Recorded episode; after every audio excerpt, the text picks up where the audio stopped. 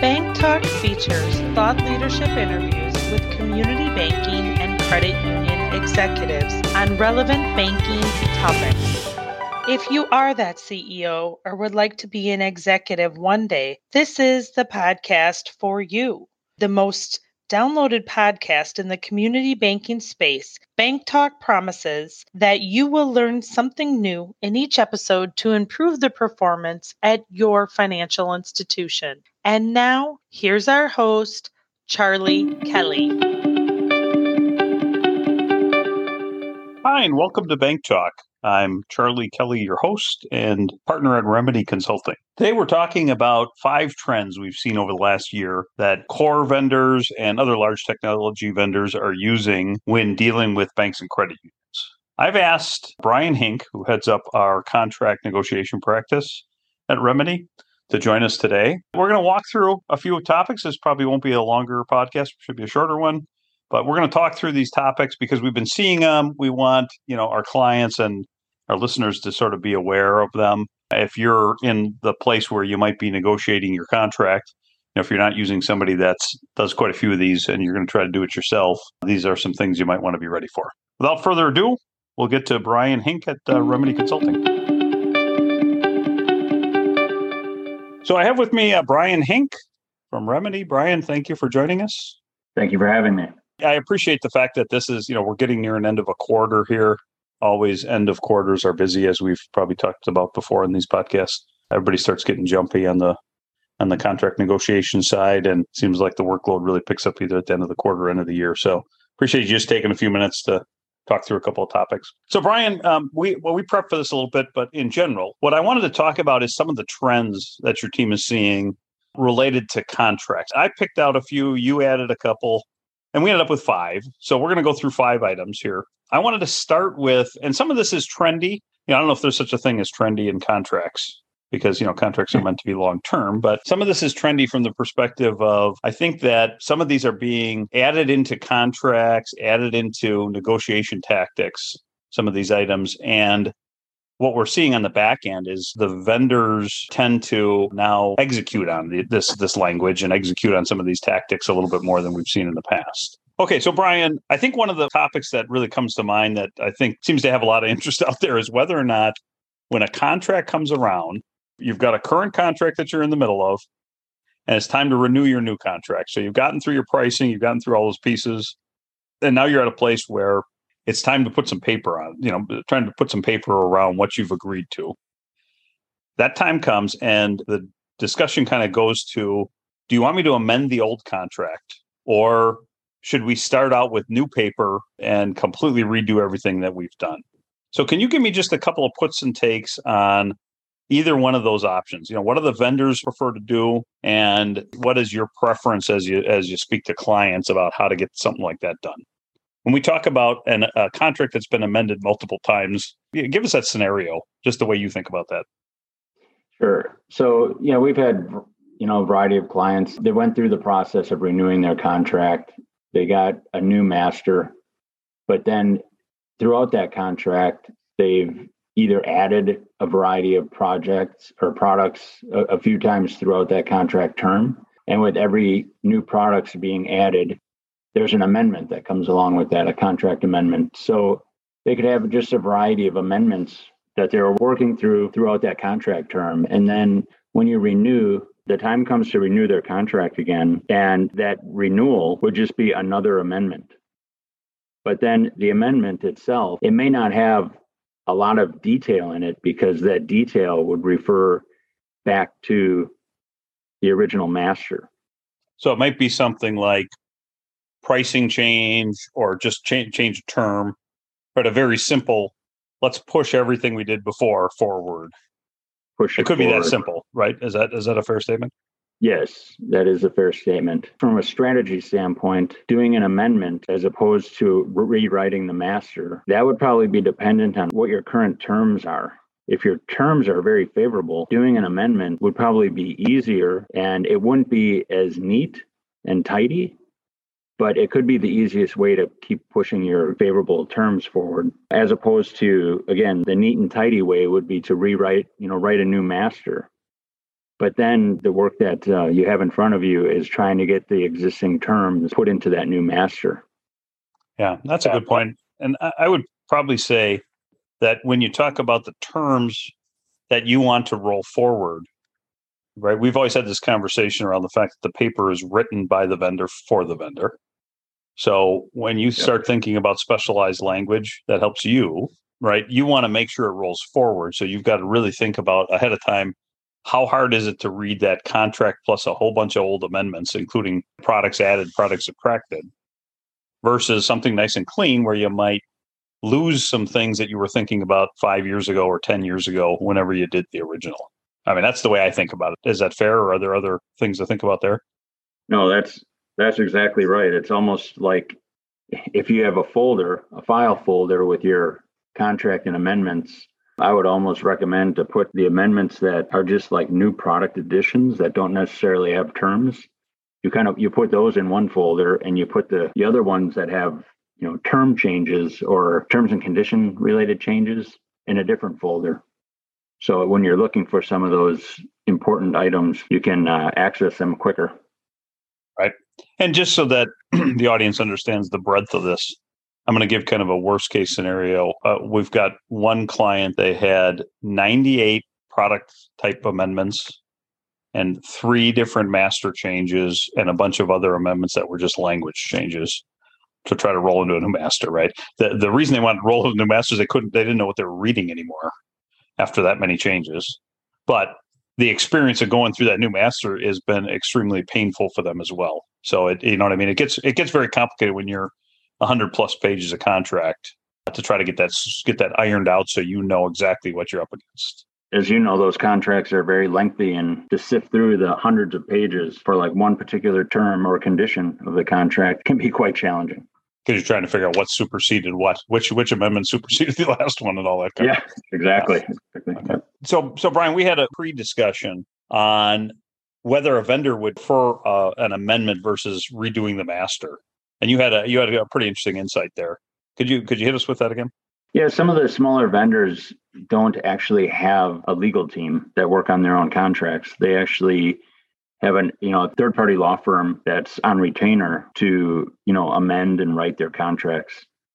So in some cases in in a lot of the cases you know they're looking at man hours. So they're more apt to do a quick amendment in a renewal situation rather than kind of recreating the wheel or or you know rewriting a fresh contract. They're trying to uh, reduce the number of iterations.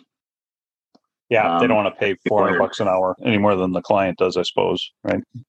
Yes exactly no, so that's a good point. I, I, wanted to make sure we spent a few seconds on that in the podcast because that may be your motivation as well, right? As a person looking over a contract, you got to remember the larger core vendors, they have attorneys on retainer, right? Or they've got attorneys that are on staff. Right. Where you probably, you know, would need somebody legal to spend a little bit of time around this thing. And uh, anybody who's been through that knows it's an experience because it's you know finding a contract attorney is not always the easiest thing in the world either. So one that you know one that can quickly get to the the meat of the hundred pages of contract that you're staring at um, is not always a pleasant experience either. So to me, I just think it's an interesting dynamic, right? Sometimes it comes down to who wants to pay the lawyer the least. you know, I mean? that's that's how you solve that problem. It's, it's reality. That's the way this stuff goes. Yeah. Uh, okay, so let's jump to second to my second topic because it's pretty closely related to this. Another trend that you were telling me about is just this concept of expiring contract language. So going back to the scenario we talked about, you've got a contract that's in place, and in that contract, you've clawed out some things that are important to you. So let's call that contract a, a seven-year contract, and it ran from six years ago, and you, know, you got one year left. Right now, it's time to re-up and buried in that contract is some language that might expire some of your special clauses. Is that becoming commonplace these days? Give me just your two cents on on this concept of, you know, look out for that six point font buried in the contract that you might not yeah. know is coming. That happens quite a bit. This year, there's been quite a bit of that. And I think what's happening is as they continue to rewrite these contracts or update amendments and, and whatnot. They're trying to claw back some of the terms and conditions that they may have given back over the years. So their new standard language may have changed over time. They're trying to get those terms into the contract as opposed to the favorable client bank contract language to me, I, I kind of think about it as sort of uh, an auto refresh of their own contract. There's that dangerous term in any contract that says then current rates, right?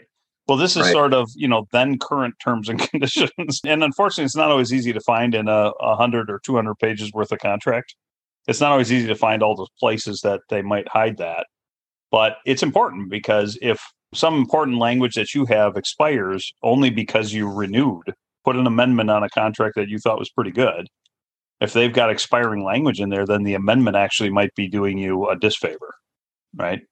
Right you might be better off than saying, "Hey, I will take a new master, and I hope I can go find all the special language I stuck in there that's in my favor." I yeah. know I'd have to go reread the old one and dump it back in there, but I just wanted our listeners to kind of be aware of the fact that you know that's another something that I think the vendors have learned over time that's now beginning to rear its ugly head because it's brilliant if you're the vendor. It's not always brilliant if you're the client. Exactly. Okay, thank you. I appreciate your couple minutes on that. So we're into item number three. We had talked about when you look at a proposal. So a vendors put a proposal in front of you, and this could be whether you're you know changing a service or whether you are just renewing a current contract. This concept of volumes changing and a vendor being able to use a volume change to their benefit, I think is just an interesting dynamic, and and uh, oddly, it seems to catch a lot of our clients off guard. So I just want to spend a couple minutes around it. So would you mind giving us just a quick use case on how volume change might make a vendor proposal look better, you know, month over month? That happens to us all the time when we uh, get our initial proposal from the vendor. You know, you could look at one of the line items, like if it's a base processing fee and they have a certain number of accounts that are listed say it's 100 account at a dollar. So it comes out to $100. But then the next proposal we get from them, you know, they shift the volumes, the volume changes. And on the summary of the proposal, it may appear as though the cost for that item went down. But it becomes very important to pay attention to the unit rates and say focus on the unit rates to make sure that you're actually getting savings when you're requesting a specific price the scenario I would think about there is volumes are going to be changing on a regular basis, right? The example I think you're using is if you have 100 accounts and then all of a sudden your annual purge goes through, and now for whatever reason you're down to 90 accounts. Well, it takes time to do these, right? You go through proposals and it takes time to negotiate a contract. It might take multiple months, which means you're going to have multiple proposals generally from the vendor over that time. And a lot of times we're seeing their model show a lower dollar total, but they're taking advantage in that scenario I just gave you of a purge. The purge went away, and they're showing that as some kind of a decrease in their overall proposal. In reality, the dollar amount they're paying per unit might be the same or might have even grown. They could, you know, arguably even bump it up. They usually don't. But if you're not paying attention to that, it'll look like we're saving you X, well, if X, if a volume drop is part of that equation, then you really haven't helped yourself down the road. Yeah, no doubt. I mean, some of these invoices are just as convoluted as the contract themselves. So you really do have to pay very close attention to all the moving parts and make sure they're moving in your favor and not in theirs.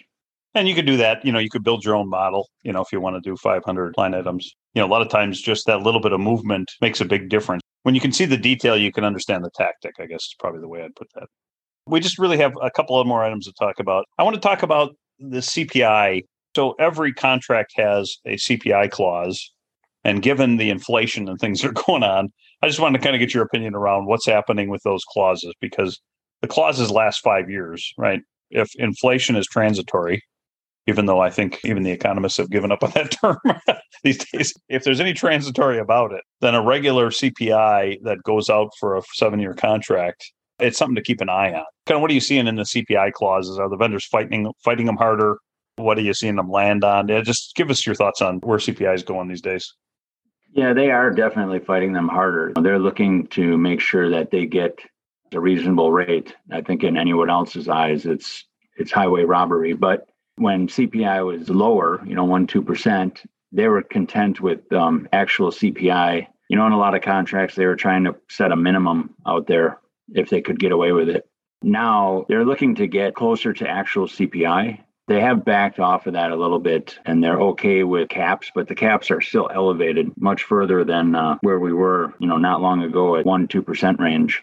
They do stand pretty firm on those caps. Again, they, they sometimes they try to get minimums in there and it all depends on the vendor where they set that number. Some are at 5%, some are at 7%. 2 years ago, I would argue that most of the vendors weren't even paying attention to it because it had been so low for so long. Exactly. Right. Yeah, it wasn't they, even a contract term that people were fighting all that much because everybody thought, ah, this will be, you know, yeah. we'll never have inflation. yeah, now it's much higher. But again, right. at the same time, you kind of try to argue the point of just because there's inflation, how does that really impact their bottom line? Does it really Im- impact it to the tune of 7%? I would beg to differ.